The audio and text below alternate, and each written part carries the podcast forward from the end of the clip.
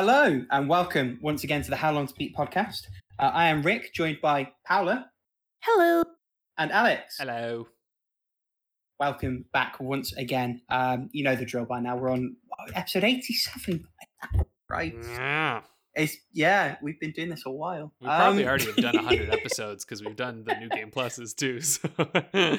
It's, we're, we're definitely close there. Like yeah. yeah, because it'll be end of October's like when we started, right? So it's approaching the two-year mark. Almost two years. Let me Yeah. park. Let me park this. week. Esti- ex- let me park this existential crisis that we're having. So, games that we've beaten, retired, are currently playing. This week's topic is palette cleanser games, which is actually quite appropriate because I've completed a couple of games I would consider to be palette cleanser games. Um, and then we will finish out with the first episode of the next, this time I think fourth round of the new format of How, long, to beat The beat. the The game. game. Uh, right, so I'm going to kick us off with completions this week because I've got a few short ones and I actually don't think it's going to take too long. I'll just sort of dip in and out of them. So, um, first one is Real Myst Masterpiece Edition for PC. Um, and the, the thinking behind playing this one was literally just that there's an extra world in some versions of Myst that, for whatever reason, wasn't put in the VR version. Um, so, are you either of you familiar with Riven and how that ties into Myst? No. no, like I, I know of it, but I don't honestly know. I, I'll spare boring you too much because it is like a deep dive into very, very deep Myst lore. But basically, um, in later versions of Myst, including the DS version, which you absolutely shouldn't play, uh, there is a bonus world after you get the good ending called Rime, R I M E. Um, it feeds into the plot of later games and it gives you a bit more background into um, certain things that um, was doing with his children, Sirrus and Achenar, um, in some of the other ages of Myst before everything that goes down prior to the events of the main game. Um, it's very short. It, it's not like super deep, and the main purpose of doing it is tying it into the sequel and also just giving you a little bit of extra sort of flavor information. So it was a real quick turnaround. It was like half hour total because when you know how to complete Myst, um, you can actually get the good ending in like 15 minutes. Um, like you have to get all the markers on the island. So there's one puzzle that you need to know the solution to. Um, but because I'd recently played the whole of Myst again, I knew what I was doing. Um, so I spent about 15 minutes doing that and maybe another 15, 20 minutes in Rime. Um, it's very tacked on. I can kind of understand why they didn't feel the need to add it if that's for the reason that it wasn't in um, the, the most updated version of Myst. It's a nice little addition and it was kind of nice to go back and appreciate just how much work went into the VR update because Real Myst is pretty patchy. Like it's it's not a great conversion in a technical sense. Like it's 3D Myst. You're walking around what was a slideshow in a 3D space, but the textures are way way down. Everything's a little bit more janky. Um, it's interesting looking back into the history of it. When it first released, it barely ran on most computers. Um, and then they updated that. So I think it released originally in like 0506, and then they updated it in like 2014, and that's the version that I played. Um, not necessarily what I think if you want to experience Rime um, and don't happen to, as I already did, have Real Myst in your library, just go and watch Rime on YouTube. It's like a 10, 15 minute thing. Um, but that was a nice little diversion. Um, debating now whether I want to go back into all the other Myst games. Probably one for the future rather than one for the now. Uh, there's a reason the first one gets re-released all the time, and the sequels kind of don't. Well, they struck gold Um, the first time. It's hard to repeat that, you know? Like, yeah, and and Cyan World's entire existence as a developing house has basically been chasing the dragon that is Myst. yeah. So it, it's for sure an interesting one. Um, complete tonal whiplash. My next completion is Sayonara Wild Hearts for the PS4. Uh, this game's great. I could not imagine playing it on phone, having experienced it on a big TV. And I don't necessarily think it's for everyone, but if it's for you, it is really, really good. And the reason I say I don't think it's for everyone is because the music is a bit hit and miss for me. Most of the songs I really, really liked. There are some bits where I was like, ugh. Um, and particularly in the later stages, the game kind of relies on a degree of memorization. There's moves that it expects you to make and do that you couldn't do in a flow state just playing the game. It, you have to have played the level and failed it a couple of times and trial and error your way back in, which I found a bit frustrating. And I don't think the second half lives up to what the first half set itself up to be. Um, that said, inversely, the story, which I thought was a bit meh to start with, um, the last level of the game is quite a long sort of um, oh, what's the word? Um, not a medley, but like a, a, coming together of all the themes that it builds up within, and uh, a, a, almost a thesis statement on the story the game's trying to tell. Um, and I got tingles playing that part. I think the way the game ends really, really does a good job of sort of cherrying on the cake this game. Um, it's also worth saying it's very, very short. Um, I spent maybe two and a bit hours on it, but I played a few of the levels quite a few times through trying to get better scores and get some of the optional gems. Um, didn't 100% it, but there were a few levels where the shot I was like, oh, come on, I can do this. And you get that like just mm. one more go type thing. Um, if you happen to have Apple Arcade and you don't mind playing it on your phone, there's absolutely no reason not to. I think if you're paying at full price, sort of £10 plus for this game on a digital storefront on a console, I think it's a harder sell. I think on sale, it's one that's absolutely worth trying if you like either the art style or rhythm games generally. Because, um, like I said last week, the, the, rhythm element of it is really, really well done. Um, they've they've done an excellent job of fine tuning the rhythm and the beats, and, and that that is persistent throughout, despite my other criticisms of the game. Um, have either of you two played this one? Yeah. I feel like I asked you this time. I feel like you both said no. No, I beat it on yeah. Switch. Oh, fair. Uh, do you know what? It's probably an excellent game for Switch. I think Switch is probably the, the perfect middle ground for bigger display. You still got the buttons, sort of thing. In in fact, uh, yeah, I would I would say Switch is like one of the best ways to play it for sure. And like, I think it goes on sale there a lot. Like I I know I picked it up for only a couple bucks. Like I didn't I didn't pay a bunch for it. Um, and at that price, it's a no brainer. I think, um, yeah. particularly if you like rhythm games. But full price is hard to sell. Yeah, no, I agree. Um, yeah, I, I mean, I, I think it's a game that people should definitely check out. Like, it's just, it's unique, it's interesting. It's kind of like playing a music video. Um, mm. I, I think that's the best way of describing it. Honestly, it's it's a a game music video. Do you know what? It almost feels like the other way around. So you know when some artists like decide that actually they're filmographers and they make all the music videos for their album into a film, and the film's not very good. Yeah.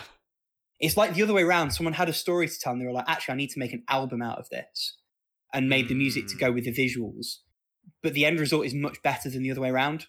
Um, yeah. You know, it still has its flaws, but it, it it kind of feels like it's born from that same kind of thought process to me. I can buy that. I can buy that. Um, yeah, I don't know. It's just really, it's a really cool game. Like it's it's a very unique uh, idea, and like it's full of artistry, and I don't know. I I do highly recommend it for folks. But you're right. It is, I think, not like an acquired taste, but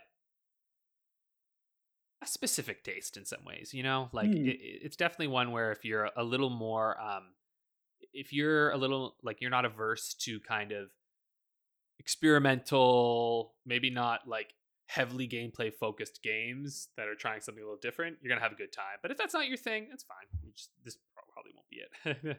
it's, it there's definitely a lot mind. of moments of what on earth am I playing? And I think if you're not open to that kind of thing and just going with it, it's probably the kind of thing that some people could bounce off. I think probably for our yeah. community, maybe not so much, but as a general thing. I think, yeah. If you listen to this podcast, you probably are a gamer who will like this game. There's a high likelihood. Um, the next one I played is a game called Divination. I picked this up on a whim on Switch. It went on sale at like half price or something like that.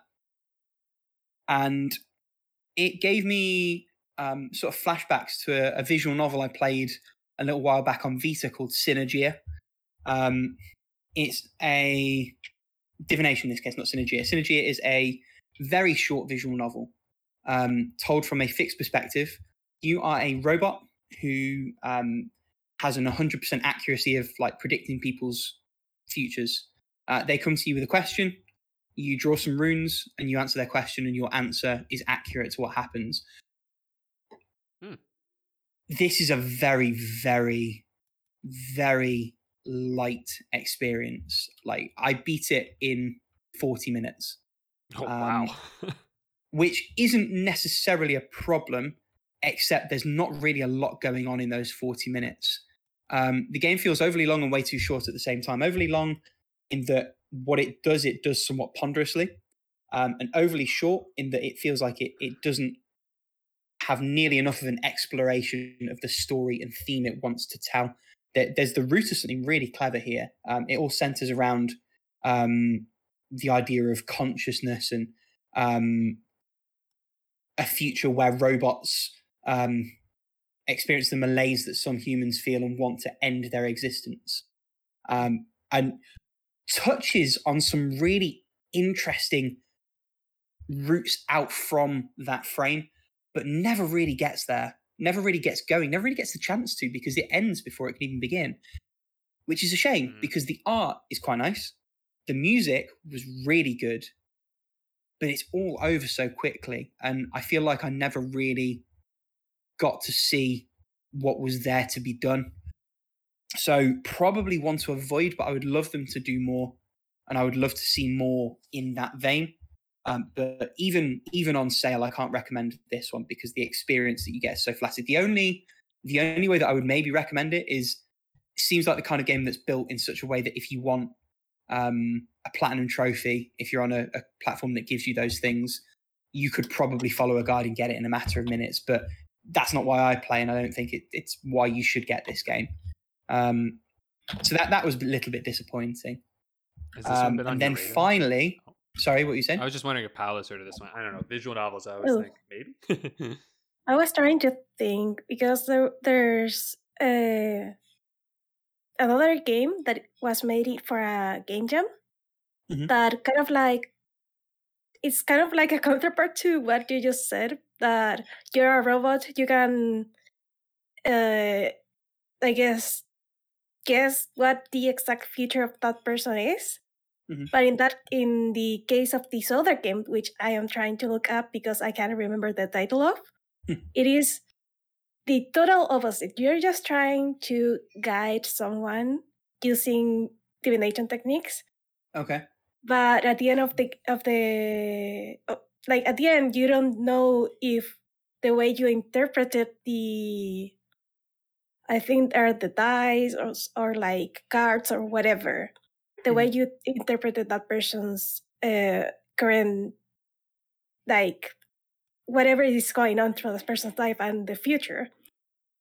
You don't really know if you interpreted that correctly or even if there's like such a future like awaiting for them.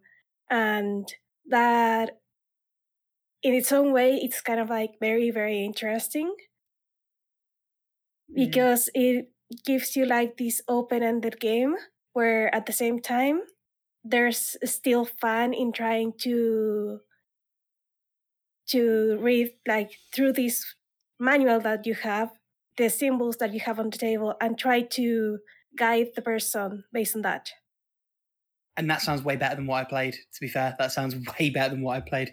The, the whole divination mechanic doesn't really get explained. It's they had a flow chart of things they wanted to go to, and the easiest way to make it happen was just to say, "What you say happens, happens." So, for example, minor spoiler: one of the people you do a divination for is a hitman, and he says, "I've, I've got a hundred percent success rate. I'm really good at my job. I've got a funny feeling about this one. Am I capable of doing the job?" And if you say he is, he does. If you say he isn't, he doesn't. And it's not like you're necessarily influencing that per se because his reaction in both cases is more or less the same. Um, it's just a way of you directing the story down whichever flowchart you want it to go. And if that was a conversational thing where actually, if you said no, their ego was a little bit bruised and you know maybe you can see how that's coloring their thinking that could be really interesting but the game just doesn't even try and that's the frustrating thing whereas what you're describing Paolo, it sounds like that's exactly what they've honed in on and that i think is probably one of the more interesting components of that um, one of the things that they could have done um, and one of the things that it's a crying shame that they didn't basically yeah and then uh, the last thing i played or the last thing i beat rather this week was metal slug 5 nice. um, so I played this on Vita via the PSP Anthology Collection. Um, very, very soulless. And even like having taken quite a bit of a break from the Metal Slug titles, I was doing a marathon and I stopped at four like seven or eight months ago, just because life got in the way and I never came back to it. Five is very, very by the numbers. It feels like someone was Mm. given a month to take assets from all the previous Metal Slug games and just make a new campaign. Um, and they did it. They did it, you know, competently, if somewhat sloppily, and that's just where they're at. Um, it, was inoffensive. Like the, the core gameplay of Metal Slug is still fun. And when you're not counting the quarters, the, the cheapness of the deaths doesn't really matter so much. You can just blast through and enjoy it, but it, it's it's not great, and it's probably up there with four as my least favorite of the ones I've played so far. Uh, well below even um, Metal Slug Advance, which wasn't great, and the two Neo Geo Pocket uh, ones, which are actually really quite good, if a little bit different. Um, I don't really have any more to say about that one than um, I hope six is an improvement. The impression I get from consensus is that it's a little bit better, and then seven is better again. But we'll see. I'll, I'll be getting to those in the next month or two. Um, Nice. I have to say, I found the game. you that I have. It's about. called Where They Fall. I like the Um, it's of it my edit, so I'll make sure I put a link to that in the description down below. Absolutely. So wherever you're listening to this, there will be a link of some kind that you can follow or copy into a browser. Yeah. It looks neat. Mm. All right. and right, this was okay. made like in a week. Oh wow. No, uh, in a weekend. Mm. I, do you know what? Whoever made divination, I, I probably quite mean. I can't imagine they spent that much more time on it. They would have written more if they'd spent more time on it. They just straight up would have. Um, Probably. yeah. So anyway, that that's me. Um, Alex, you've beaten a couple of Playdate games. I have. One of them's not really a game. And I'm not game, jealous at it's- all. It's an art gallery, Art Seven. It's just it's an art gallery. So I guess I've completed it. Um, I, I went through the gallery. It's fun. There's little secrets in there too that are really cute, and it's uh, really uh, a fun little gallery thing. I liked it. Uh, but then I beat Bloom, which is definitely the best game I've played on Playdate so far. Um, it is honestly could have been like a flagship title for their first season. Um, I think it's kind of wise that it's it's not because it's definitely worth paying for. Um, just a really wonderful little life sim piece, right? Like you're just because again, I don't want to go into too much detail, but basically, like the core mechanics of the game are checking your phone, responding to your conversations, uh, planting your garden up on the roof, and just like harvesting your garden once in a while. Um, and there is like a official end to it. I think you can keep going afterwards if you want. I didn't because I was like, well, once I've seen the dialogue, I'm I'm, I'm kind of good and I'm done. Um, but it's just a cute story. It's a cute queer love story in Japan. Um, and I was just like, yeah. What the one thing I will say is that it's clearly not written by Japanese people. Like they're not Japanese, the the individuals who created it, and at times it sort of made me go like, so why is it set in Japan? And I think it might only be for aesthetics, I guess. Do you know? Like I think it's just because oh, you know, Japan, it's Japan. You know, like, I mean, like it's that that sentiment, which is fine, but truly, it felt like it did not have to be set there, and it could have just been set wherever they're from, and I think it would have been just as fun and fine. um, There Mm. are cu- some cultural things that come into it. Um, which I think is neat. And I can't speak on the authenticity of those because guess what? I'm not from Japan. so I don't know. Um, could be totally authentic, could not be. Um, but yeah, that's just the one thing about it that like you might it, it might take you out like a tiny bit, but I don't. I think they did a wonderful job either way. Um, and I really like like I think the characters they created are very compelling. Um, your protagonist is not necessarily like uh you know like universally lovable they're a they're a very normal person and they have their struggles and they go through their own things and i really appreciated that because i don't know i felt like a real i felt like a real person that i was playing as and they frustrated me sometimes because sometimes they wouldn't respond to messages and i wanted to respond to messages and i couldn't respond to messages and i was like i was like Midori, what are you doing? Um, and that was really fun. I was like, I like that you actually simulate that feeling, and like it, it's yeah, it's very good, and it's nice because it's semi real time. Like it's not, it's not. So like you're not going to be like getting messages at the actual time that it would say in the game, but it does make you wait. So like you will do some messages, and then you'll need to wait a little while. Um, and so it really the way that the game functions, like I, I think I, I, I when I was keeping track, it was something like about five and a half hours ish, I think, um, for for this one. It's a long game, but that is spread out over like a full week or and a half of playing, right? And playing in Designed small, to be picked chunks. up and put down. Yeah. Exactly. It's very much. It's like I had my play date like next to me kind of all the time, and every once in a while I would just pop on and check and play a little bit. And what it made me really want is a fucking farming sim on the play date or something like that because this thing is fucking tailor made for that. Like a little thing where you're just Mm. like building and designing and some stuff. It's so ready and like because Bloom was basically that, but eventually you just don't really care about your flowers because you're done, right? Like you've you've collected everything you need. Um, so yeah, super recommend it. It's ten bucks, um, which I think is completely worth what you're getting. Um, Mm. uh, and especially for like the, the level of the writing is quite good in it as well. I think it might have been their first time too, which I I'm quite impressed because I think they did a very a, a very remarkable job with it, and it's uh one of my favorite experiences that I've had this year uh, with the game. Um, Nice. And I think it's totally fair for a niche platform like that that you do pay a little bit more yes, on the basis that it's for a small core of you. Exactly. Mhm. Like it's we're a small group. Uh, there's not as many of us, so like to you know get back what you put into it, I'm perfectly fine with paying a little more. You know. Um, Yeah. And there's not that many games, right? And so like what what's interesting about it being a small community is also that you know what are what's good and what's not because they tell Mm. you right away, right? Like it's such a small community that it's like everyone tries it and goes, that's a hard no for me on this one, or that's a yay on this one. So like I'm finding that the really good stuff rises up to the top really easily. Yeah. Um, which is kind of a very refreshing feeling in gaming at this point because the, and like listen, you know, not behoving me to complain that there's so much to play, but there is. There is so much to play uh, these days, and that's awesome. But sometimes it's nice to have a little thing where it's like, actually, there's not much to play there's only a specific number of things that are out right now and there'll probably only ever be a specific number and that's kind of awesome Totally get that. I have a related question. Mm. How easy is it to multitask between different games on the Playdate? pretty easy i mean you just click home and like most games have like an auto save of some kind and so you just click the home and then you just flip to the next one and load it up like it's pretty it's really quick like i i, I mean if you've seen my thing i've been playing like five or six games at, at once That's why I'm just asking, yeah. pop right into- yeah it's quite easy. I left bloom on a lot. I did notice that sometimes if i left bloom on overnight like i had my lock screen when i would open it up occasionally it would be kind of like frozen or like there'd be something kind of like it was like it like wasn't quite going. But all you'd have to do is click home and we'd go home and then you'd load it back up and it was fine um so i don't know if that's just because bloom is like keeping track of stuff as it's going along and so maybe when it's running for a long time the game's just kind of like uh, give me a break for a second.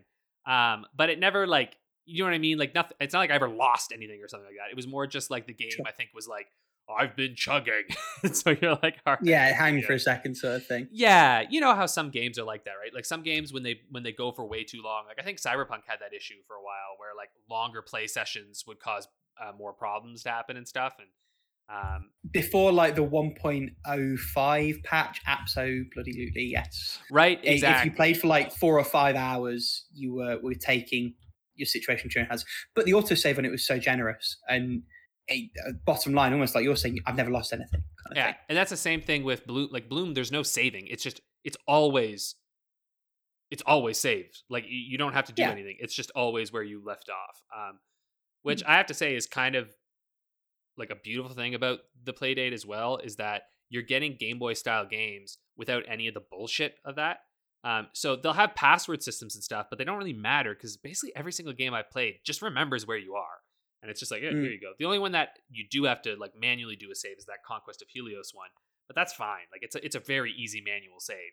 Um, But that probably takes us beautifully into your retirement. So I mean, if you just want to roll through and tell us about the Playdate Yes. games that you've retired, one of those is Conquest of Helios. yeah, I just was kind of done because like it's like it's not a bad game at all. It's just it's extremely simple, right? And I noticed Okay. that I got to a point where um, I had expanded my empire quite a bit. I owned three out of like six of the territories, and now what I need to do is actually have to build up my armies all over like again, and like really, it's going to take a long time to get like up to a strength where I can invade the rest of the island. And I was just kind of like.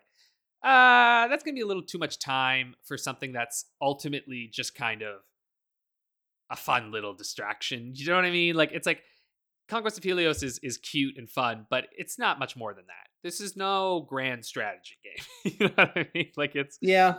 it's a simplistic strategy game. It's and and the developer also makes no intimation that it's anything other than that. Do you know what I mean? Like they're very Yeah. very clear about it. He's like, "Look, guys, just try playing it. This is just a fun little strategy game that you can play. Uh, have a good time." You know what I mean? And so I think it's uh it, there's no frills on it. It does not lie about what it is. Uh, but it's also not a game that you really beat. Like you could, I guess, beat around if you wanted, but like the point is you can just play it as many times as you want. And so I was just Yeah. kind of like, I'm good, I'm done. Um, Okay. But it's worth it. I recommend looking at it. Uh, I have to say, the second week of Playdate games, mm, not so great. Um, this one was definitely a, it's it's definitely a down drop from the one because one of them is not a game, and uh, one of them is decidedly not as fun as it looked. uh, it's fine. It's just it, this one relies heavily on the crank, which is actually works quite nicely and is fun. Uh, but it's just kind of a memorization type game where you're just kind of it's a lot of pattern memorizing, and sometimes you you can't even like react properly. You just have to like die and then learn. And I don't love those kind of games. Some people really do. I don't. I'm like, no thanks. I'm not, no good. So this one, this week was a swing and a miss for me. Uh, one of the games I think could be actually something that people might really love. It's just not for me. Um, so I think it would just depend on like your interests and whatnot. Um, Mm. So yeah, which is why I'm glad I got that itch.io bundle because you know I played those two games and I went, well, that's kind of sucked for me, and so I'm like, I guess I'll just wait. Tomorrow I'll get two new games. Um, so I'm just like, you know what? I'll just play the other ones while I wait. Um, and uh, so I can't complain. um, and that's it for for me. Just all that playdate stuff. So Rick, what about you? I see you retired our good friend the shooter. Yeah. So Remnant from the Ashes. Not surprised. Obviously, we spoke about it last time we recorded. I was like, it's fine. I like it, but I don't know why. And then I played a little bit more the next day and I stopped and I thought, and I was like, do I like it? Or is it just not done anything offensive enough for me to not like it? And I mm-hmm. think that's that's ultimately where I land. Like, it's not that it's good; it's just not doing anything interesting enough to be bad. And I'd hit like two and a half hours of playtime. I had a look on HLTB, great website by the way. If you're looking to find out how long a game's going to take to beat, howlongtobeat.com. Don't know if any of you've heard of it, but it was looking like another 10, 12 hours, even if I bum rushed the story to beat it. And I mm. was like, that just sounds like work to me. So I retired it. Uh, there's other things I'd rather play. There's lots of other things that I'm having a blast playing right now. Um, and I just didn't want to play any more of it. And I'm glad that I freed up that PC slot um, for one of the games I'm going to talk about in my playing when we get there. If we move on to what we're playing, obviously, Pally, you've not beaten or retired anything, but you and I have both been playing um, a game we played an X-Fest demo of. Um, Yeah. Tell me in the good audience what you- tell me in the good audience what you think about that one. It is a very wonderful game. I am currently like halfway through it, Yeah. and it is adorable. Like the Railbound is a puzzle game where you have to bring your little wagons to the um uh, main body of the train so it can depart. The thing mm. is, is you have usually a finite amount of rails to lay down, and sometimes you have other puzzle elements, such as these buttons that allow you like to raise or lower a barrier, or the other buttons that allow you to change the way a rail goes. So the more you advance through the game, the more gimmicks like this you unlock. And currently, I have a gimmick that I have to pick up passengers right now. And it has uh, become a very, very interesting little puzzle game in that regard because holy crap, some of these levels are hard as well. So, I mean, if you want me to tag in there, the in- it's interesting the way that those hard as balls levels tie in, because like half of the levels are off the main completion path. So it's got like one one one two one three, but then it'll have like one three A, one three B, and You if could you stay just there off like- the rails. yes, you absolutely could. Fair enough. God damn it. I got a round of applause from Drake. I don't know what that Oh. means. I just You've say it? You're going in ascended. power and I'm scared. but I kind of like that because if you want a casual, chilled out experience, you just hit next level every time. If you want to really, really push yourself, you can really push yourself with those levels. Um, we should say, because I don't think they have said yet, um, this is a game by uh, a developer called Afterburn. Uh, they've made two other games that you've heard us all rave about Inbento, um, which Paola was good enough to bring to the attention of Alex and myself, and also Golf Peaks, um, which I'm not sure if either of you two played that, but I played on my phone. I did, yeah. Um, I have yes, it on my yeah, of course. now. Um, uh, uh, so their thing just seems to be grid-based puzzle stuff, and the rails are on a grid. It's definitely a bit different from the other two because what Inbento and Golf Peaks did is they gave you specific moves. Uh, golf Peaks in the form of like cards that told you what kind of golf shot you were going to do, uh, and Inbento in the form of like the, the the pieces of sushi bento tile stuff that you put in the boxes. Um, with Railbound, they give you like a free grid and then say play whatever tracks you want into it, um, with certain exceptions. And I think it's a different enough take along with everything else just to make it really, really interesting. Um, so far, feels like the tightest of their puzzlers to me, maybe just out of Head of Golf Peaks. Um, I think I'm about the same point as you, Paolo. I'm like in World Four. Um, I've just gotten to like some of the signal changing ones, the yellow tiles, um, and that started throwing me for a loop. Um, how are you finding it on PC? Is my question because I'm playing on mobile. I know you're playing on your computer.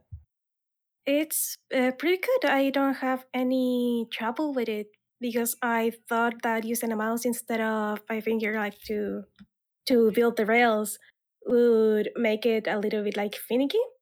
Mhm. But it hasn't. So at the very least, the PC version has been a very solid one.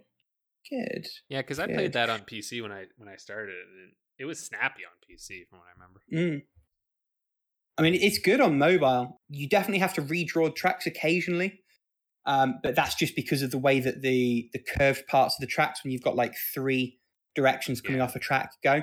But it's always easy enough to do, um, and there's like quick shot buttons for undo last action and reset the board, um, which I imagine are on PC as well because it'd be the same UI. Um, Yeah. all of which is to say, I'm, I'm assuming you feel the same way, Paolo. Like this is a big recommend from me. Um, I don't know how much he's on PC. It was like four pounds on mobile, and I think that's a really, really good price for what you're getting. Um, and I, I can't see this game screwing it up. I think it, it, it, I'm expecting it to last all the way through and be excellent because that, that's the dev's pedigree. Yeah, I'm trying to see like the price on PC and it looks to be around like six dollars. It is currently on ten percent off. Yeah, it's This not very price might expensive. vary depending on the country because you know we do we tend to get the games a little bit more uh, a little bit cheaper in Regional pricing being what it be. Yeah. Yeah. But I- for the price, like yeah, the game has been fantastic for that price. I would recommend that like hands down. Nice. Yeah, I, I I would have happily paid a few pounds more than I actually ended up paying. To be fair, so um, yeah, and it, it's worth saying like aesthetically, this game is wonderful as well. It's not like just a, a mechanically good game, but visually it is wonderful. It's a little bit different to what they've done before. It's a lot more cell shady. Um, Yeah. It's got a bit more 3D, a bit more of a pop to it, um, and the the music and the the sort of um, sound effects and stuff like that are really nice. There's a really satisfying choo choo whenever you like complete a puzzle and the track goes and the train just goes spiraling off. Yeah, so it, the game's showing up as like ten pounds twenty nine um, in the UK version of Steam. Currently, there's a ten percent discount on top of that. Um, I think if you want to play on PC, that's a fair price. For me personally, I think mobile is a better home for this, and it's definitely cheaper on mobile. Um, but I think it, it's well worth what they're charging wherever you end up playing it. Um, yeah, me and Alex have talked loads, Pally. You tell us about the other games you're playing at the moment. Well, I played a little bit of The Legend of Zelda: Link to the Past, not Mhm. enough like to to have its own section. So we move on.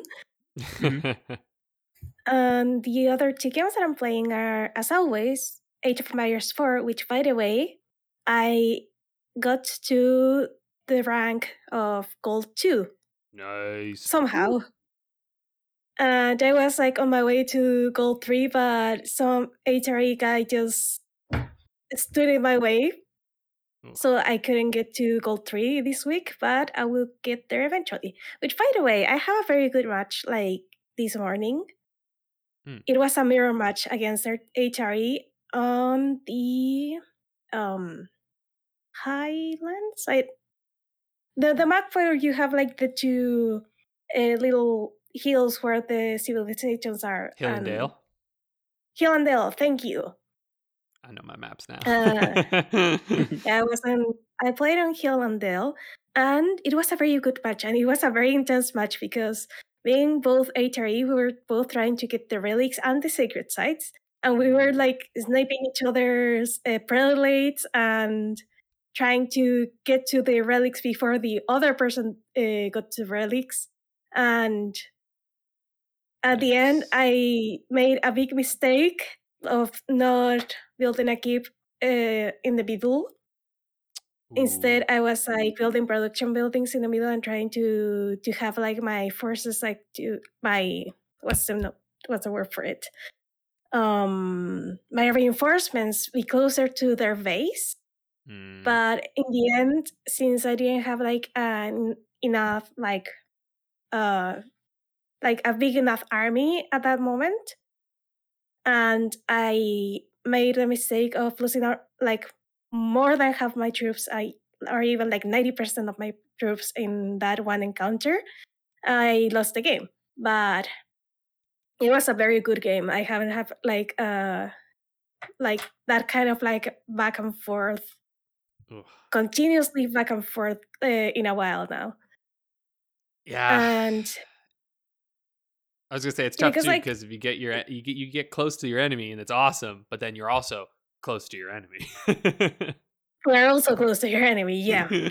and I don't know, like the thing with other matchups that I had is that I either have to play very defensive or have to uh, play very offensive and somehow steamroll the other player because they they get like overwhelmed at some point.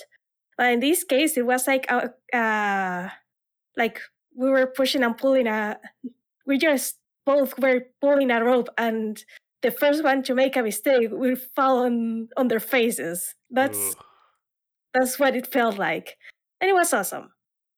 And finally, I've been playing Piofiore Fated Memories. I am at the end of Nicola's route right now. So next week will probably be on Yang's route. And I forgot how the and at the start of the game when you first get like abducted by this uh, mafia group, it's like, oh, but they they are mafia, but they don't look that bad. And then you get into the torture chamber because you were curious about that guy who they brought in, and it's like, oh yes, yeah, this is mafia, Mm, mm. and this is brutal. We just don't get to see uh, that like very often in this particular route. But when you do see it, it is very bloody and not too pretty. So story wise, I think the first route like tells you like very little of what the overall or the overarching plot is.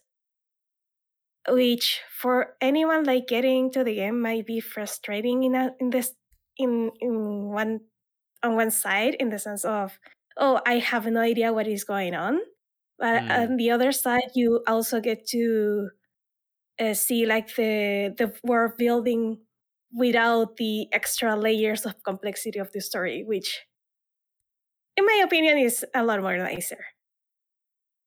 And that is from that is is from me, uh, Alex. Why don't you tell us about Live A Live? Yeah, I've been playing more Live A Live. I think I'm uh, I'm almost I, I'm on I have one chapter left. So I'm doing the and then there's like, you know, whatever is after that. I don't know what's after that, but I assume there's something after that. I think there's more after you finish the seven. Which one have you got left to play? the far future one. Um That's the one I'm currently playing. I think I've more or less caught up to you now, actually. So um. I'm playing the far future. I've got near future to play, and then that's me done with the original seven as well. Yeah, near future's interesting. I find it I found it really bad at first, and then it got kind of, and then it was okay a- after a certain point. It, it got it got more fun, but the first part of it was very just like back forth, back and forth kind of shit, and then it unlocks into something more interesting. Uh, the far future so far is fine. It's kind of adventure gamey ish, you know. Yeah. you know, it, it's okay. Um, clearly based off of like you know aliens at the time, like or you know the sort of sci-fi. I don't know actually. Actually, I don't know if there's any aliens in it who come in at any point, but you can tell that it's based off that kind of concept because it's you know like you're out in space on a big ship and you're like exploring. No one can hear you scream, kind of thing. Yeah. Although I don't know, have you gotten far into it yet? Because I don't. I, I still am not sure what the. Okay, yeah, because I haven't really. I don't really know what the thing is going to be in this one. Like I'm just sort of walking around talking with the crew and stuff, and like like one guy just went outside and he's got back in now. So you're a little bit. I've literally just woken the crew up. I've gone to the rec room, and you know that arcade machine in the corner. Yeah. You can play that. Yeah, yeah, you can play a game on there. Yeah. So I've I've been playing that part and and just Oh, trying to bum rush the whole thing. I'm a fair bit Um, further in than you are, I think, than in that Yeah. one. I'm probably like an hour into the into this one. Um but yeah, the Imperial China one was great. I thought that was really fun. Mm. I love the training you're like that was a great idea. It's it's just very fun. Um great concept. Uh yeah. So so far I'm having a good time. I'm I'm kind of getting it to the point where I'm like, okay, yeah, if, if we can wrap this up in a couple more hours, I think I'm going to be good to go. Um like I'm having fun with it. Um it's a fun experiment, but yeah, I'm, I'm kind of uh, you know what I mean? I'm getting to the point where like I'm good. I'm good. You're hitting the point where you've had your fill, sort of thing, almost. Yeah. Yeah, exactly. Um, played some more Disco Elysium. Still incredible game. Again, though, you have to be in the right mindset to read a novel. Uh, Yeah. which sometimes I'm not, but sometimes I very much am. Um, Tapeworm Disco Puzzle. I think I talked about this last week. It's just really fun. Still going. I'm about halfway through it. You know, you're a little worm going through these uh, puzzles, collecting little uh, items and whatnot. It's dope. It's very dope on Playdate as well. You can play it on the NES too if you want. I think you can even buy a physical cartridge. Um, uh, I've started playing. So, uh, Playdate has a Picross game. So you better know Uh-oh. I've been playing that. uh, yeah. Um, sketch, share, solve. It's in that itch.io thing. Um, I think the idea with this, I'm pretty sure you can get other people's Picross like maps into this. I don't know how yet. It comes with 150 made by the creator of it. Um, and I have to say, the pictures that he creates with it are pretty fucking cool. Like better than a lot of the Picross pictures, honestly. Um, and I, Mm. I, and you, you guys, you know, you only have the two colors, but at the same time, it maybe because it's so simple, and I know that there's only like you know black and not even really white, like I don't know, Black and not it, black. yeah, black and grayish. Um, the fact that you can make so many interesting little pictures with that, when it when you see the full picture, it is kind of like, oh, that's what it is. Cool. Like you had that moment of where you're like, oh, that's neat. So it brought back a little bit of that joy because I think with Picross, part of the problem is that you know you're playing on like the Switch and you know it's like a full color machine, and so when you see these kind of like black, and then like often when it it shows you what it actually is, it like adds color to it, right? Like often when Mm. you do stuff. But the point with this one that's so neat is that no, no, no, they've literally just made images with the black and the gray, right? And so that I think is actually what makes it a little more interesting. So anyway, that's that for uh, sketch share solve. It's great. Um, I started playing Dragon Ball Z Kakarot because it was like 15 bucks used at GameStop, and I was like, I want to play that because I saw. I, w- I went to see. I think I told you guys. I went to see Dragon Ball Super. Movie, Superhero. yeah. in IMAX, which was so cool in IMAX. And I was like, man, I want to fucking play through the Dragon Ball Z saga again. And I watched the Dragon Ball Z Kai during the pandemic, but I I only got through about halfway of the Boo saga because I gotta say the Kai editing for the first couple sagas, like the Saiyan going through Frieza and going through Cell, was really good. But then they get to the Boo saga, and I feel like they kind of stopped cutting and like adjusting it a little bit, and they just kind of put it out again because it's it's a lot longer and it does not feel snappy. And I kind of burnt out on that one, so I stopped watching. Um, and so I was like, you know what? Why don't I just play this game and get the cliff notes of that saga? and so I'm like, let's do it because it has all the way up to the Boo saga. Then I think there's DLC for like Beerus and stuff, but it's not. I, don't think it's that great.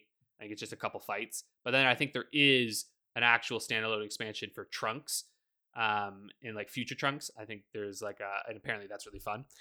Um, anyway, this is probably gibberish for a lot of people, but I grew up with Dragon Ball. Z. Um, I absolutely love it. If you do not like Dragon Ball Z, you will not like this game. Just kind of guarantee you won't. Like, you might be fine with it, um, but if you like Dragon Ball Z, this game is fucking dope. Um, it's just, it's pretty great. One kind of thing that I'm a little like, okay, guys, do we need this many RPG elements? Come on, you know what I'm here for. I'm here to kamehameha, baby. Kamehameha, right? That's all I want. I just want to fucking beat the shit out of things and go through the anime, and it's fun that way. Um, I will say, flying with uh, flying on um, the Nimbus is really fun. Um, you can play as different characters throughout, I believe. Um, obviously, right now it's just as Goku.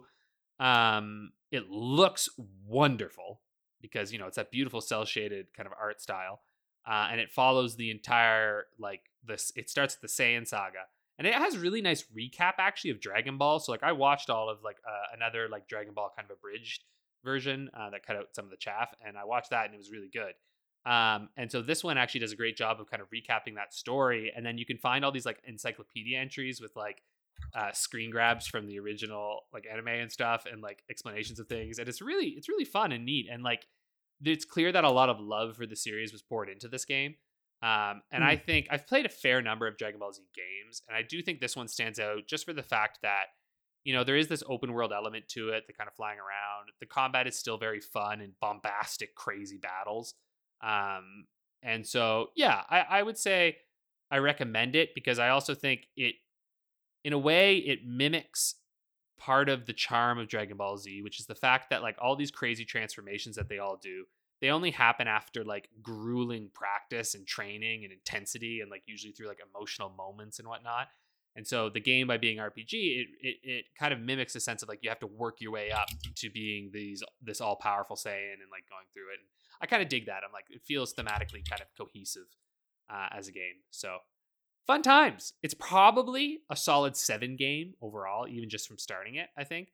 But if you're a Dragon Ball Z lover, this shit's pushing up to like an eight or nine. You know, like because it's that kind of faithful in it and, and how it works. And it's got the original voice actors, and they they recorded all these new lines and stuff, and it's so good. Like just it's so good. It's so good. um, When you say the original, it has the original voice actors. You mean the English ones, the Japanese ones? Which ones? Both. it's got both from I want to know, but I'm playing in English because the English actors are awesome, and I don't want to listen to it in Japanese because I, I do not want to read subtitles. Um, and yeah, the English voice actors are fantastic in Dragon Ball Z. So um, it's really, in fact, honestly, like it's one of the few animes where I'm just like, you know what? If you speak English, English is hundred percent the way to go. It is just absolutely how to do it.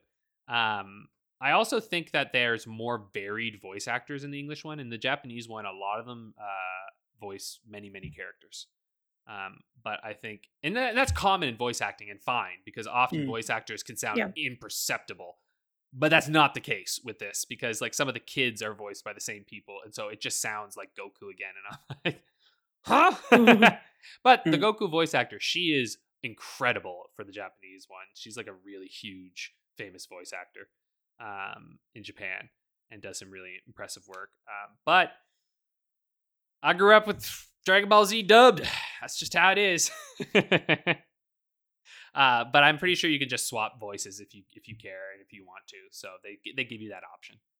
There's probably multiple voices to be honest. It's probably not even just English and Japanese, but I'd have to check. That would be very interesting because um, I wonder if Latin America Dragon Ball fans are stuck with the Mm. Japanese or the very like or the Spanish Spanish version. I like to imagine there's a Simpsons esque like debate going on about which Dragon Ball dub's better. There's probably that.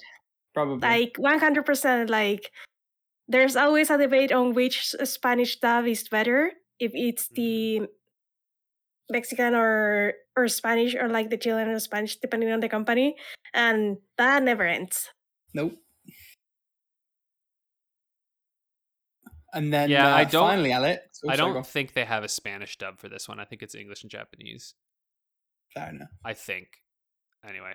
Uh yes, finally uh, I've been playing a lot of uh Cyberpunk 2077. Mm.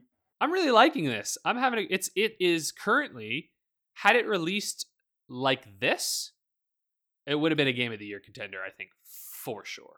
Like absolutely. But uh those managers are fucking assholes who rushed a game out and probably made all those developers extremely sad because they put years and years of their life into a truly quite remarkable piece of gaming and it is will never ever ever be seen for what it is because they fucked it up. Um, And I, I have to say, I'm low key salty that I understand it, but I'm salty that like last gen's not getting the expansion either.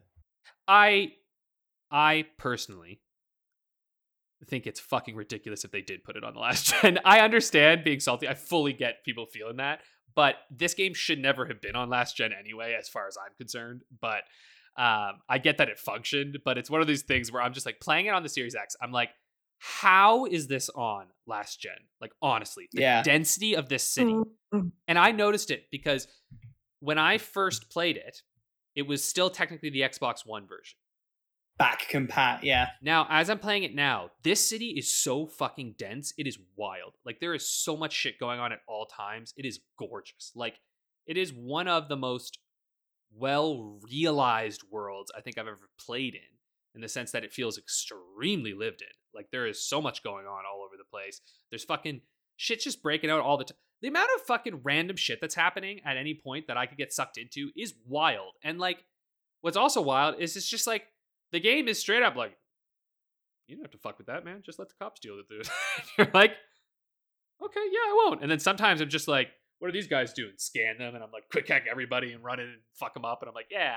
One thing I will say, the shooting is so bad on console. It is just that I don't because at first I was like, okay, am I just bad at FPSs again? And I'm like, no, no, no, no, no. I just played through fucking Call of Duty a little while ago, and I had zero issues with aiming. I was fucking sniping and stuff. There is something going on with the fucking control sticks or analog sticks with the shooting in this, and I don't know what it is, but it's like I've, I've tried messing around with the sensitivity. I can't seem to get it to work right. It what it feels like, it feels sluggish. So it feels like as I'm moving, it moves too slow, and then when I stop, it's like my guy keeps going past my targets, and so like I'm like, why can't I? Why can't I get it on the target right? Um, and I'm like, I don't know what I'm doing wrong. It just feels so different from any FPS that I've played on console in a long Hmm. time, and I can't figure out what the problem is. Like, I think I have to. I'm getting better, but it has made me uh basically avoid firefights entirely. so I have barely shot anyone in this game at this point. I am very much a quick hacker um, and stealth at this point. And I actually love playing games that way because this actually feels a little bit like playing a Dishonored game. Um, and it's really fun. And they facilitate, a, like, there's actually, it feels very viable to be stealthy because you're just kind of like this magic stealthy breaching through and like getting into the cameras and tagging everybody. And then, like, I'll like short circuit their fucking optics and take them out. And like, it's, it's kind of more fun than just going in guns a blazing, honestly. Like, When I played, I found I had a lot of fun doing what you did, like loading a load of hacks through, and then essentially mm-hmm. walking in and just like cleaning out the last couple with a shotgun or a smart pistol. yeah, right? It's fun. and there's like something that. there's something powerful about that. Like you won't be able to stop me. Tough. Yeah, right. Like I'm a net runner, basically. That's my that's the way I'm playing. I'm just Hmm. like I'm this corpo net runner who's going through and fucking taking you out with your with his axe. Um, I finally got a better cyber deck, so I'm just like, all right, now I can really play. Um, Mm-hmm. and like, uh, yeah, I've got myself all kitted out and lots of good shit. So yeah, I uh, I think if I were playing on PC, I would probably be doing more shooting because I bet you anything, aiming is a lot better with the mouse. Maybe I don't remember having any problems on PS4, but it was a while ago that I played, so I don't know. I, yeah, I just I don't know what it is. It just feels like it just feels off. I think I have to keep playing with my sensitivity, but when I have, I will say, when I have um like sights on it, it's a little easier. Um, like it feels like I'm aiming a little bit better. But I even noticed it. Like I was doing the shooting range, and I'm trying to just like aim this freaking pistol and it just felt so slow. So I just I took a smart pistol that just shot like millions of rounds and I was like, I was like spray and pray and I won. So I was like, hey, Yeah. Um, but yeah, like I said, it's just it's a pretty game and it's got an intriguing story. I'm I'm probably gonna sink a lot of hours into it. I'm glad that it's finally hooked me. Like it, it honestly, it really takes a while to hook you. I think like you have to get through that Yeah. first because it has a pretty long intro segment. Because technically, like I would argue until um, I guess until you meet Johnny, because that I don't think that's a spoiler. Johnny is like Keanu Reeves is in the whole thing. So until you meet Keanu Reeves is in it. yeah, what? Uh, until you meet Johnny Silverhand, like Keanu, I would argue that's kind of the beginning of the game, right? Like once you actually Johnny, I feel like that's where the game really opens up. Like there's stuff you can do, but really you're pretty limited until then. And it's a pretty long opening moment. It's great, but it's fairly long. Um, It's like eight or nine hours. It's almost like a Persona game where, like, until you get through the tutorial dungeon, you're not really playing. yeah, And that that's totally fair. Like, it's very handholdy up until the point that that portion of the plot has kicked in. which is like four or five hours. Um, I, if not more, depending on how much you do ahead of that. I remember playing a fair, fair bit longer than that when I first went into because. I didn't play much ahead of that because I, I knew that I wanted to get past that part. Um, yeah, so yeah that's just like that was just for me um and then Hmm. it also because it unlocks a lot of stuff and they give you a lot of like good things like a lot of the side jobs actually there's some good shit that they give you really early on that's like worth yeah. like I, the early There's side an jobs I was SMG I got one of the side jobs. I had the whole game through and just kept upgrading it. yeah The the fire breathing one, if you got it i from don't the think i have mission. that one yet but uh, it's on Okay. my list um i uh i love so the cars in this game control like grand theft auto car is not good Yeah. but the motorcycle very fun. Yes. much better. Jackie's Arch. Yes. Oh, that shit is good. I Mhm. drive that everywhere. You can fly off and hurt yourself pretty bad, but I also find that very funny. So, and if as long as you have like I have like a perk that heals me up anyway, so it doesn't matter. I'm like I fall and then I just heal up and I'm like whatever. But uh the motorcycle, yeah, it is way more fun to drive. Like it actually it feels super fast and quite tight. Like I don't know what motherfucker was designing the motorcycle and like tweaking the gameplay on that, but they did a good job. like it was Yeah, I really really in fact i'm i love bombing around on that thing i have my car now but i'm like i don't want a car i want my fucking motorcycle and then you can see your character you looked great you're just like yeah um And that's the sign of a good open world, right? Like it's fun to do the travel. I almost never use the fast travel in Cyberpunk. Yeah i've been using it a fair bit but not a lot because only if i want to get to a to a mission quickly but there's so much shit in the world that like you might as well not because you're going to unlock a bunch of stuff as you're driving around. Yeah. so it's better to just but they also i think they do a really good job though of like gradually easing you into a bunch of things like like their their missions i find those early side missions as well are really good at like introducing you to a facet of the world that they have um, and so you're like, oh, in this one you're going to meet like a netrunner. Oh, in this one you're going to go and you're going to learn about somebody who hands out jobs. You know, in this one, uh, but all wrapped around like interesting concepts um, that make Yeah. them fun. Um, I really like Delamain. I've been having fun tracking down Delamain's shit for. Oh, that mission is that that whole like quest line is so good, I love it. and the love it. conclusion of it's strong as well. Yeah, I can tell they were hinting at something because the end of the first one, you're like, oh, what's going on here?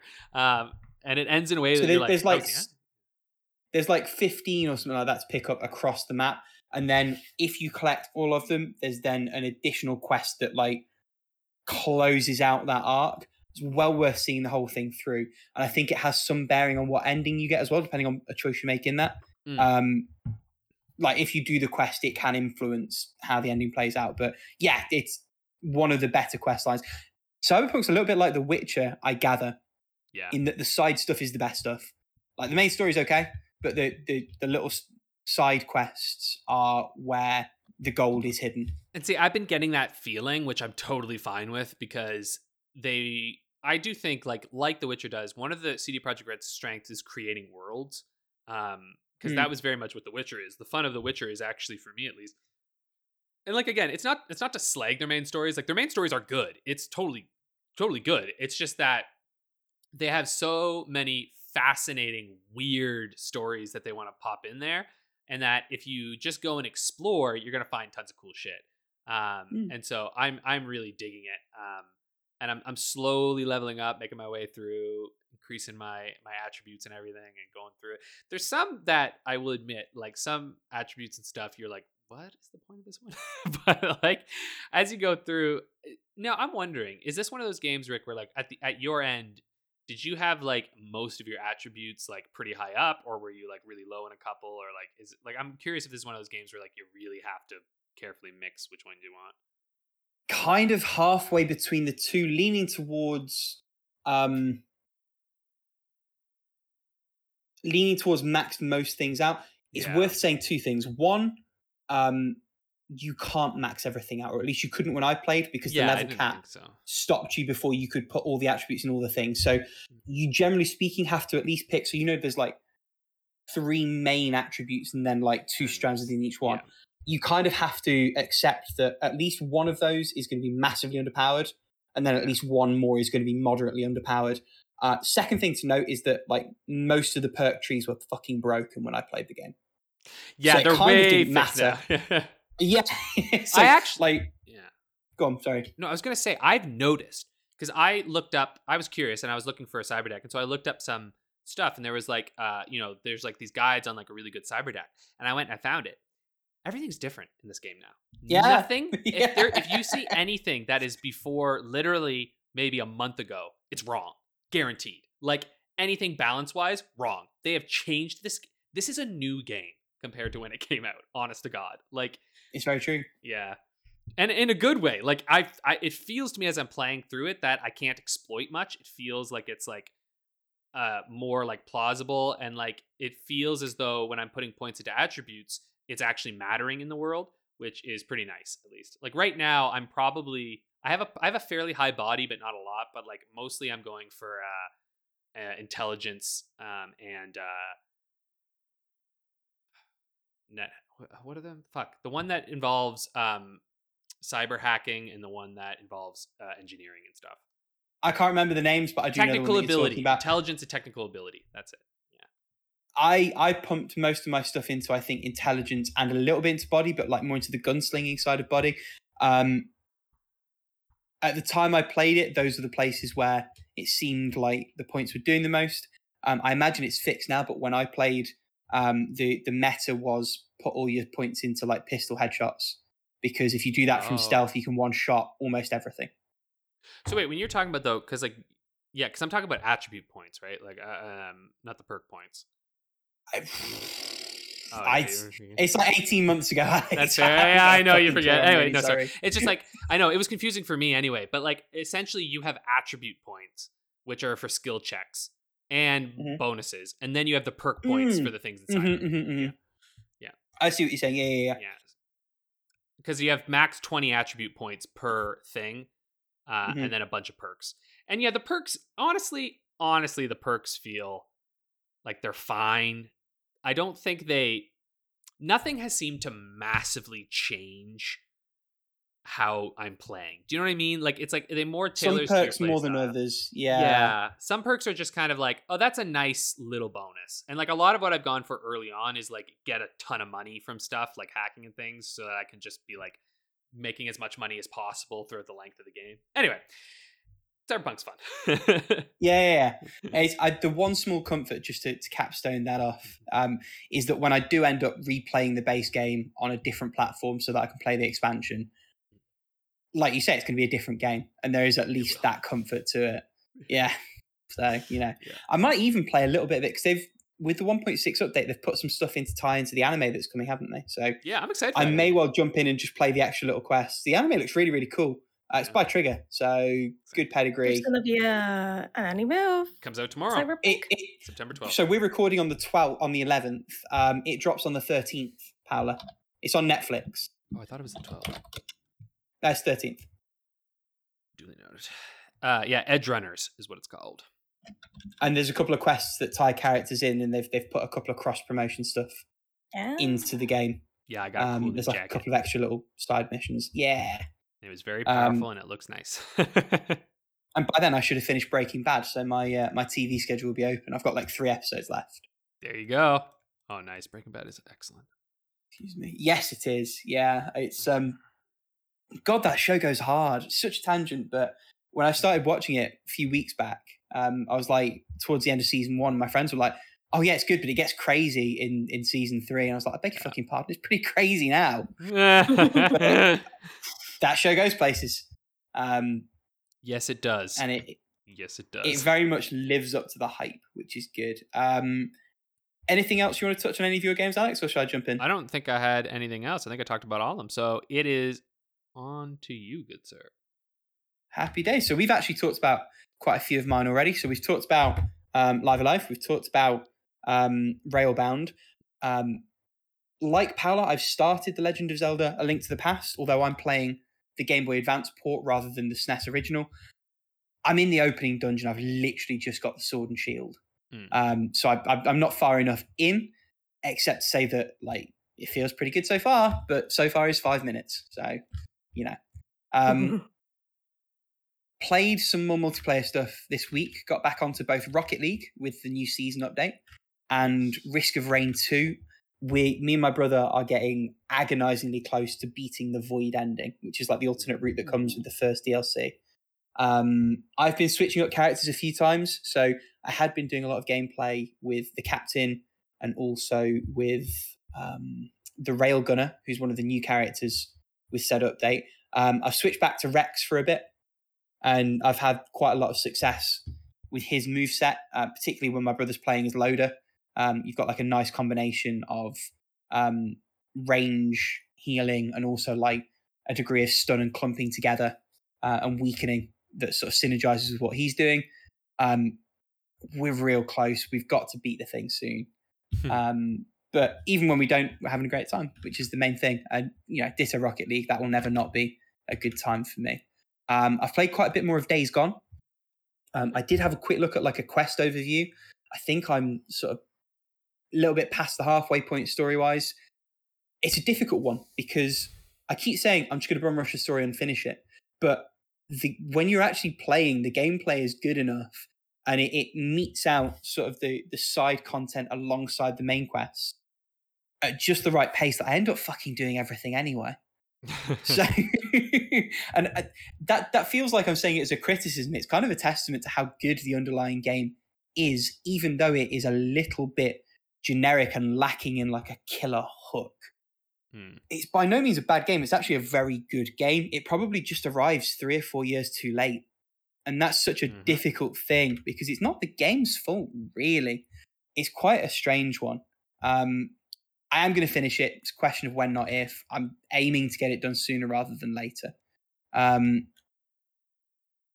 but yeah, it's it's ongoing, and now that I've not got remnants take some of my time from the like ongoing game that I'll just be playing in perpetuity, that that's got a bit more of my attention. Um, I alluded to starting a new game on PC when we talked about my beaten games. Uh, that game is Return of the Obra Dinn, um, which is a game that was bought for me at Christmas by uh, by Alex, and I, I've only just started playing, but uh, it's very good. It's right. really, really cool.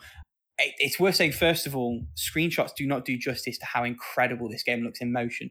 Um, fuck knows what Lucas Pope did to make that dithering work so good in a 3D space, but by God, it does. And there's there's so many beautiful little animation effects, like the trail that takes you um, from a death incidentally in one um, freeze frame through to where that body was shouldn't work in monochrome. But A, it does, and B, it looks incredible. The way the moon just sits in the sky, the way everything moves around, amazing. Um, so for anyone who's missed Obra um, it is a game by Lucas Pope of Papers, Please fame. Um, you are a, I suppose, an investigator who's gotten onto a, a ship called the Obra Dinn that had been lost to I think time. you're an insurance guy. I'm pretty sure that's what you are. Is it explicitly insurance thing? I'm pretty darn sure you're like the insurance Okay. investigator who's like checking to see Uh. what happened. Yeah. Sure. It's just uh, and you have a supernatural relic that allows you to see like the last moments of um, the dead people on the ship. Um, there were 60 crew on board, um, and you have to work out what befell all of them. Um, and you do that by seeing their last moments, using context clues to piece together who was who, how they died, and, and whose hand they died by, or tentacle, as the case may be. Um, and you have to work out who those people were in clumps of three, which is a clever sort of halfway house between allowing you to to do a degree of brute forcing and guessworking, but without giving you too much scope to just break the pace of the game. Um, I dread to think the process that was involved in trying to put this story Oh, together before writing and making it because there's so many moving parts. And what I'm starting to like, because the game's really, really stingy with people using each other's names. Um, there's a lot of using context clues like nationality, um, Mm. job, the locations on the ship that you find. People sometimes allude to who they are. Um, very, very minor spoiler. Um, there was one situation where someone was asking um, where his Frenchman was, um, and that context clue combined with the way that that individual was communicated to him to have died um, allowed me to work out both people's identities in relation to each other in a previous thing. And it's so good at giving you those moments of successful detective work and that light bulb switching on in your head. Um, i'm not super far in. I've played a couple of hours. I have um, determined the fates of nine of the crew so far Hmm. um, and for all the extra things that it's shown me, I actually feel like I have as many questions as I have answers, which is kind of interesting. Um, again, very, very minor procedural spoiler. The game, in terms of the vignettes and it shows you and the way things move, starts right near the end and then sort of starts working backwards um, towards the beginning of the Obra Dinn's voyage, which is interesting. And I think it, it makes a lot of sense based on what it's shown me so far because it, it leaves a certain degree of mystique to what parts fall into place where and when. Um, this game's really good. It's really, really good. If it weren't for Breaking Bad, it would be the only thing occupying my thoughts. Um, I've got a lot of like, oh my god, what's going to happen next? Stories going on in my head, and Obra Dinn is is right up there. Um, yeah, it, it's really, really good. Um, very, very tastefully restrained use of sound as well. A um, lot of drones, a lot of tension building. Um, the voice works pretty strong, even though there's not a lot of it. It's all very uh, well implemented. Um, I think if I were being a little bit nitpicky, like there's certain parts where movement's not entirely comfortable. Um, and there's a couple of mechanics where actually I think a slight bit more tutorializing could have been useful. Um, so, two examples that jump to mind. First of all, um, there's a thing you can do where you right click to zoom in. And if you hold that over someone's face, there's then a shortcut that you can use to go straight to their entry in the book that you're Mm. using to deduce everything. Um, that could have been much better signposted. Um, I kind of found that out by accident but I, I feel like it's the kind of thing where not everyone will, and actually it would be really useful to put that a bit more front and center. Um, the other one is there's um, a tutorial for the um, the triangle rating system. So uh, one clever thing that the game does is when someone's entry is in the book, their face is blurred out until the game determines that you have enough information to know who they are that information is rated on a scale of one to three, one being the most obvious, three being the least. Only if you click on a certain UI element does it tell you that. Um, I Googled what the triangles were and found out a good hour before the game deemed it necessary to um, turn that tutorial prompt on. Um, and I think that could, again, be better highlighted. But overall, this is such a strong game um, an incredible effort from like a solo developer. And irrespective of that context a really really good mystery so far. So i'm having a great time with that one. Um, and then finally from one um, solo effort to another i am playing one of the last 3ds games ever released a game by the name of automaton lung.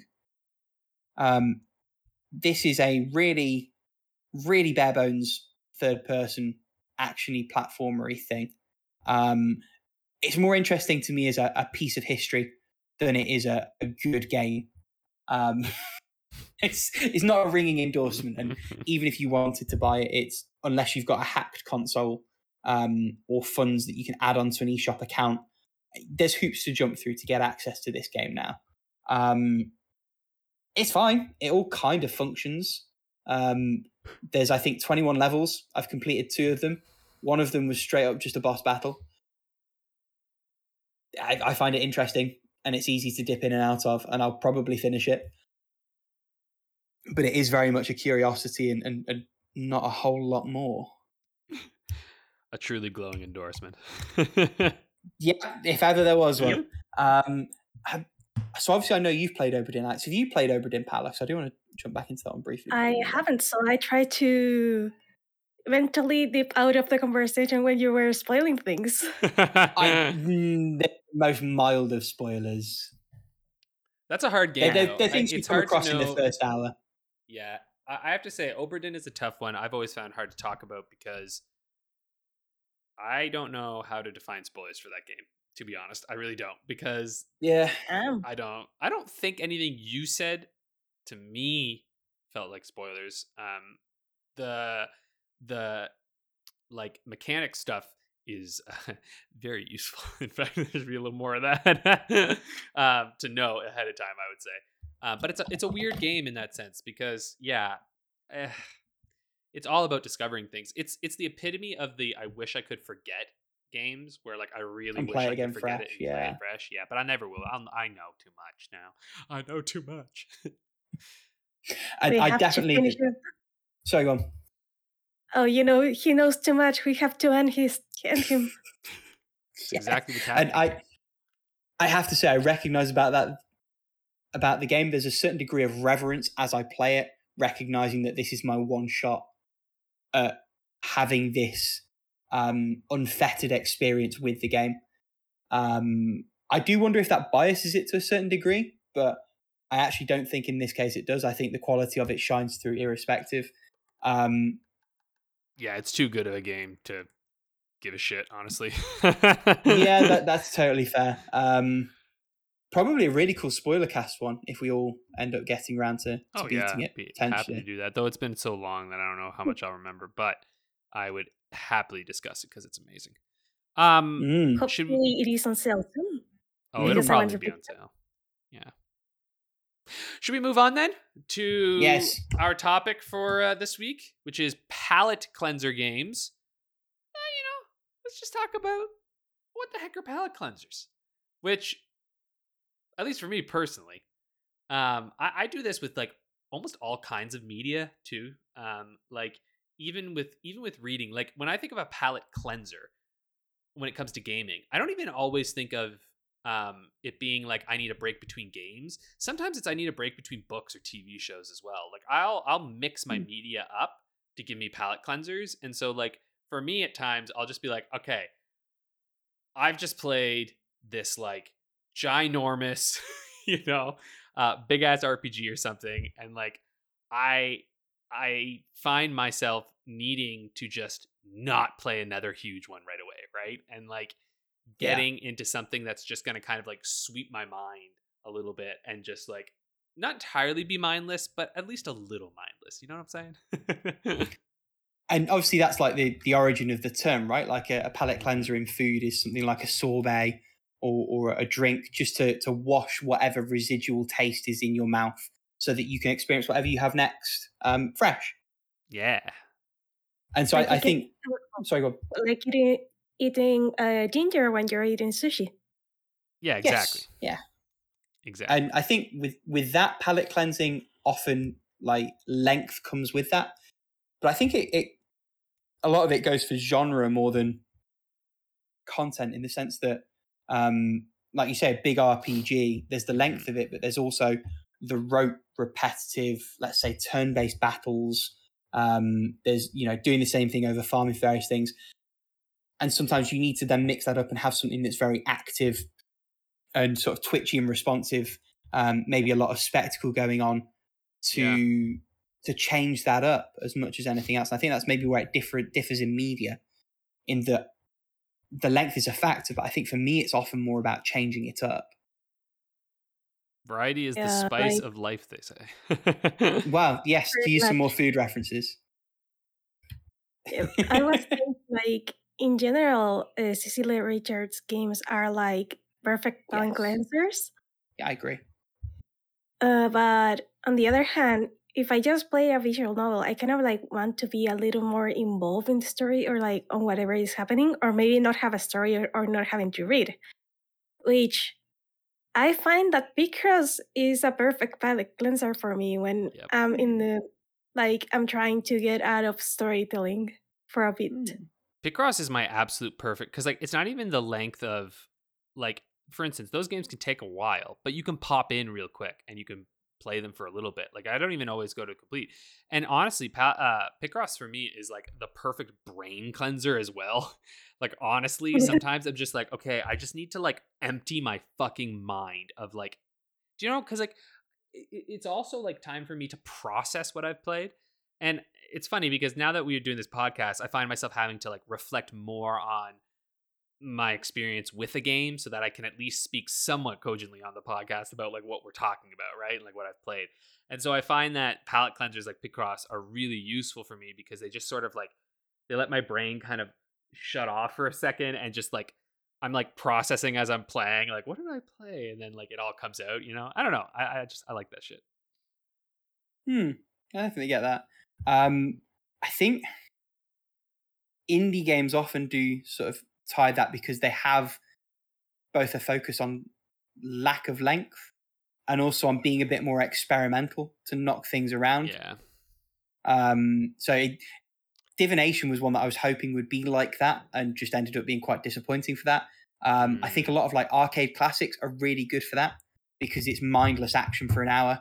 Um, I definitely found that when I was playing Metal Slug Five this time, but also um, like when I was playing it as part of the marathon a little while back. Um, the Metal Slug games fell really neatly between other, you know, somewhat more involved games as as pace breakers, sort of thing. Um, yeah, and, and having Rocket League as a thing I play also kind of helps because again, that's one where I have the mechanics down, but it, it's very involving and it, I suppose, like you say, frees your head up while it's keeping you active. Yeah, because like it's it's kind of like I I almost liken it a little bit to like when I was doing sports and stuff, doing like laps or like doing like layups and stuff and like a basketball. It's this like ro- rote um uh, skill that you have tons of ability with and that you turn into muscle memory. And so like doing it you're like you're working your body, but your brain also kind of can shut off a little bit because you've done this so much that you're just kind of making your body go through not necessarily the motions because like it's more involved in that, but it's like I don't know, a formed feels- habit almost. Yeah, it feels rejuvenating in some way. And so like for me, like some of these games are like that where it's like, all right, I just want to put myself into a little quick experience, um, get a little bit of like a, you know, center a little bit and then like move on to something else. Um, and you're right, I do think games are a pretty unique sense in this because even like with but I do this even with audiobooks, right? Like I'll listen to like a really huge historical like or like, you know, history book and then I'll be like, okay, now I need like a fucking 9-hour uh murder mystery or some shit. You know, like I'm like I need something like Yeah. now. Like, you know, you need this like variety to go through in order to find things interesting. And like I also find myself being unable to stay on like one particular game for too long these days, at least. Maybe that's because I'm getting older and I recognize that I have finite time on this planet, and I would like to have a variety of experience. Um, though sometimes, you know, again, getting really good at something can also be a really, really, really enticing and fun experience too, right? So it just kind of depends on what you're what you're into. But for me, I want variety and mix up. Yep. And again, that indie stuff ties right back into that. It's just the the way to go for it. Um, do you guys find you do palate cleansing games on a console in particular? I actually find I do quite a lot of it on mobile, just because it's like a break from having a controller in my hand a lot of the time. Um, so you know whether it's a couple of rounds of like a little puzzle thing or whatever it happens to be. What um at my how long to be uh, page I'm saying that I go a lot a lot for either Nintendo Switch games or PC games. Mhm. Mainly because in PC I can find like almost everything on itch.io. Yes. And on Switch it's like very easy to just pick up and play something. But in particular, there's there's a lot of PC games that I am seeing here in my list that are either giveaways on the Epic Game Store or that they are on Game Pass. So usually they're not something I buy because I I want something to play like later when I'm like overwhelmed by, by some other game. is more like oh it is here. I kind of I kind of need like a shorter experience or like something uh, like more wholesome than Café Enchanté because I don't know it broke my heart or something. Hmm. So yeah, um, playing something mindless like uh, speakers or like something more. I'm gonna say cozy, but I'm not sure that's the correct word for a street cat, a street cat's tale. That is like mm-hmm. a tale about a cat in the street, pretty much, and and just doing whatever or like playing A Short Hike which is which is absolutely cozy. It's like the kind of thing that i'm like usually looking for when i'm mm. i'm like either on the pc on the switch. Like some sure or something yeah. Yeah short hike's absolutely a great one. It's interesting that you say like you're looking for a, a tonal palate cleanse in terms of this like looking for a specifically nice wholesome little story rather than no story whatsoever. Yeah, or, or something that looks cute, or anything that is like, oh my god, please take my mind away of the story that I just witnessed because I've been scarred for life here. Yeah, yeah. I mean, you, you know, Otome things. Shit when it comes to Otome, man, they're, they're fucked. yeah, you know, it's interesting. I don't, I don't think I'm super console based, or like, like there's a specific one that I that I go for um because I, I feel like i get into moods about what i want to play when it when it comes to like devices that i have and so like i think an obvious answer might be like playdate but playdate also it's not even really palate cleansing because there are such short experiences that it's just like they simply are. They're they're like addendums mm. do you know what i mean? Like it's like it's like an add-on to my gaming. But i think these days pc for sure because i have this new laptop and like I've been getting into just the world of like I have so many games now that now I actually feel like I'm slowing down and I haven't really bought any bundles for a while because I think I've got like the main ones that get bundled and so I'm good now. You know what I mean? Like you hit a point like like Humble put out a really good 2K like mega hits pack, but I was like, I have all of those. I have all of them. Yes. Yeah. and like they put out another one too. But I know exactly the feeling. Yeah. Yeah, and the Starbound one or something where it was like it like had all these like uh, Star Wars games and stuff and I was like, I have all those too. I was like, yeah. okay, so now I'm at the point where I'm good now. Like I've got them. We're good, you know? Um, and so I love because like again in PC also I find has there are just there's a lot more experimentation and a lot more short form content I find on PC because I think it can find its audience a little bit easier. There's less barriers to entry as well, right? Like you're dealing less with like Nintendo and Sony. You know what I mean? You're just you've got it on the PC, you can pop it on there. It's like a little bit easier. Um, still tough, but obviously I think things can thrive a bit more. So I've found that smaller kind of um, intensive experiences are for me a little more on uh, PC and Switch as well, because again, that handheld feeling of like I can be watching TV or something while I'm doing it and kind of like washing myself out a little bit. I think I mm-hmm. personally treat consoles as like intense games because you got to sit on the couch and play, right? And like you're sitting there and you're going through, and it just to me, it feels more like I want to sit down and have a gaming session not like, hey, yeah. I'm gonna pop in for a second and play a little bit because you know what I mean. Like by the time you got everything fucking all going, you, you like it's time to play. mm. So yeah, I guess yeah, PC and, and Switch again maybe for me would be would be where I go. I'm I'm assuming similar-ish for you, Rick. I'm guessing handhelds and for sure. I mean, the thing is, I do a lot of my gaming on handhelds anyway, so it's not like yeah. that necessarily is a palate cleanse. I think part of the reason I was asking is because when I look at my own setup, I have so many consoles that it's more I will jump onto a different one rather than I have a palate cleansing yeah. one because I've I've got like actively in rotation just with the handhelds a Switch, a Vita, another Vita, a PSP, mm-hmm. a 3DS, another 3DS, a Game Boy Advance, um, a regular DS. My mobile's got stuff on it. Um, I've got a third DS bouncing around. So it, it's like if I want to palate cleanse, let me put down the thing that I've just been dealing with, do something on a different console. Um, Exactly the same here. I've got so many fucking consoles. I just pick one up and I'm like, it's Vita month now. for sure, for sure. Um, yeah, have you guys got any more thoughts You you, want to sort of tag into that one, or I just have one thing. It's sort of funny. My partner and I were having the discussion actually about like the different mindsets. This is something we should talk about later. Maybe I'll hint at this. Maybe we should talk about this next week. But I want to talk a little bit about the collector versus the the like enthusiast mindset because this is making me think of it when you're talking about like like you and I like we own a lot of consoles and a lot of Mhm. But like Yep. my thing is I don't actually go and buy like I don't I don't buy any um really like physical games anymore. Like when it comes to like older retro things, I tend because I I've jailbroken them. So like for me, like I don't feel like I have this collector mindset of like, oh, I gotta get all these things. I have this enthusiast. I want to actually play these things, right? So like I Wanna try other things, it makes a yeah. Anyway, I want to talk about it because it, it reminds me when you're talking about this like the palate cleanser thing. It's that the reason I have all these is because I would like to play, play, play, play, play, and pick up and drop and play a whole bunch of different stuff, and that becomes the palate cleanser. So anyway, I'd be curious because I think we all have like a varying level of the collector mindset and the enthusiast mindset and stuff. And anyway, maybe next week we can talk about that. Paula's like, Yeah. I have words. I, I definitely am an enthusiast that wants to play all the things, but also like I've had a Switch for like a year and I've accrued 21 physical games plus God knows however many digital ones. So I don't I don't think I can say I don't want all the physical shit. Like that's just not true at all.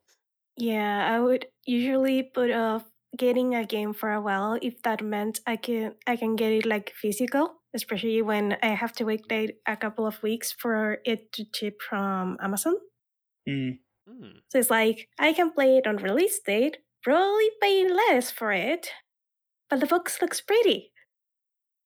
It's win win win win. yeah. Absolutely. Well, let's save that for next week then. We'll uh we'll jump in and uh figure all that out. Um Yeah. And that's that. Uh why don't Let's we jump to- into How long to beat the game? Um Rick, you kind of hilariously had like frozen on my screen and we're just doing like a weird like backup smile like yeah, that's that's because like on my side, I'd like gone to tee it in, and then you went to tee it in, and both our tee ins kind of overlapped, and it was a whole thing. And I'm just thinking, how the fuck am I going to edit this together so it looks coherent? Well, and I've already failed because now this is here. Yeah, it's all good. You're good. you can leave this in. Um, so I think this is my go because I won last week. So woo woo. Mhm. Um, so I'm going to find a game here for y'all. So let's see. And the Yeah. game this week is. The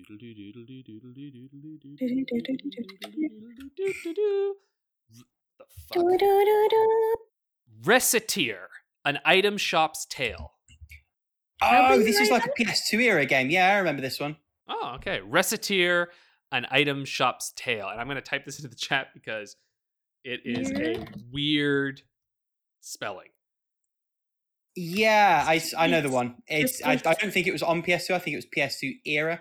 Um, but it's It's a PC game. oh, who's the company? Yeah, it's a very specific company that made a load of like Easy middling- overly expensive like um It's got good ratings on How Long to Beat.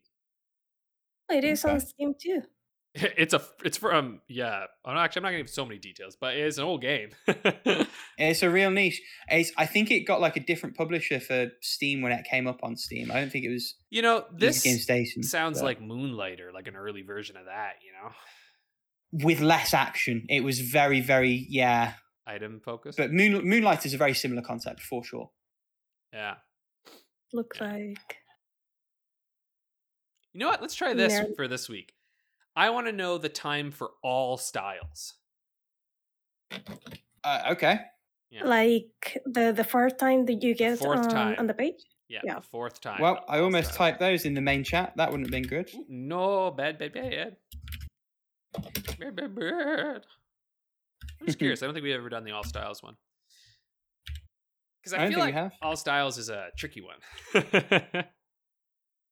Yeah, because there is gonna be like probably a a big deviation on on It's how whatever the it- trend goes. Yeah, it's yeah, who knows? which way do the times Um, all skew?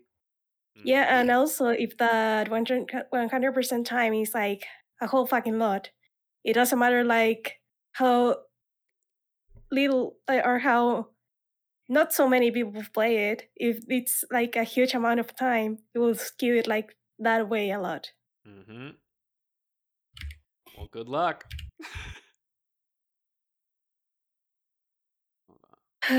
it's The All Styles one's what's throwing me. I feel pretty good about my like regular times, but like how how does that normal distribution go? Oh, it's probably not Gauss. And just so people know, yeah, we're at zero zero zero zero again. Uh, I won last time, so I'm, I'm I've been compiling some potential games. We'll do the voting again because I liked doing the voting last time. I thought that was fun. Um, so we'll let the community vote once more, and, and of course you all can vote on it as well. Um, I know for sure Resident Evil Two is going to be one of them. Um, mostly because I want to play Resident Evil 2 in VR because they have a really good VR mod. Um, and I'm like, I want to do that again. But I also want you to experience the beauty that is Resident Evil. Okay, I'm in. I've done it. right, there we go. it- Yeah, it, it, it'll give me a good excuse to play Resident Evil 2 if that's the one we end up going with. I know that's one of the contenders. Yeah. Um, I'm still not sure for the others, but so it's on my family share. I've mean to play it for a while. I played the demo and I liked it. So it's really good. It's one of the best Mm. Resident Evil games ever. Like that remake is like, whoa. I think you know what that remake's my favorite for sure. Um, at this Mm. point, like I love Resident Evil 4. Don't get me wrong, and I bet you when that remake comes out, that'll be my new fave. But uh, RE2 is just There. it's, it's sublime. All right, here we go. Ooh. Okay, so do-do-do-do-do-do. Um, let's begin. So, main story. Paula has said 13 hours, and Rick has said 15 hours. The time is 13 and a half hours. Ah, Uh, point to Paula on that okay. one. Um, so for main plus, Rick has said 25 hours, and Paula has said 30 hours. The time is 26 hours. Looks Ah, like Rick. Okay. Uh, That's you. Damn One all. That's me, yeah. Yeah. Oh, I thought you I said. like, ah, ah, I I thought got you were like ah, like no. No, no, no, no. no. okay, okay. So for 100%, Paula has said 45 hours, and Rick has said, once it loads here, 55 hours. And I think I've time overshot it now. Yeah, 42 and a half hours. you you did Yeah. indeed overshoot it.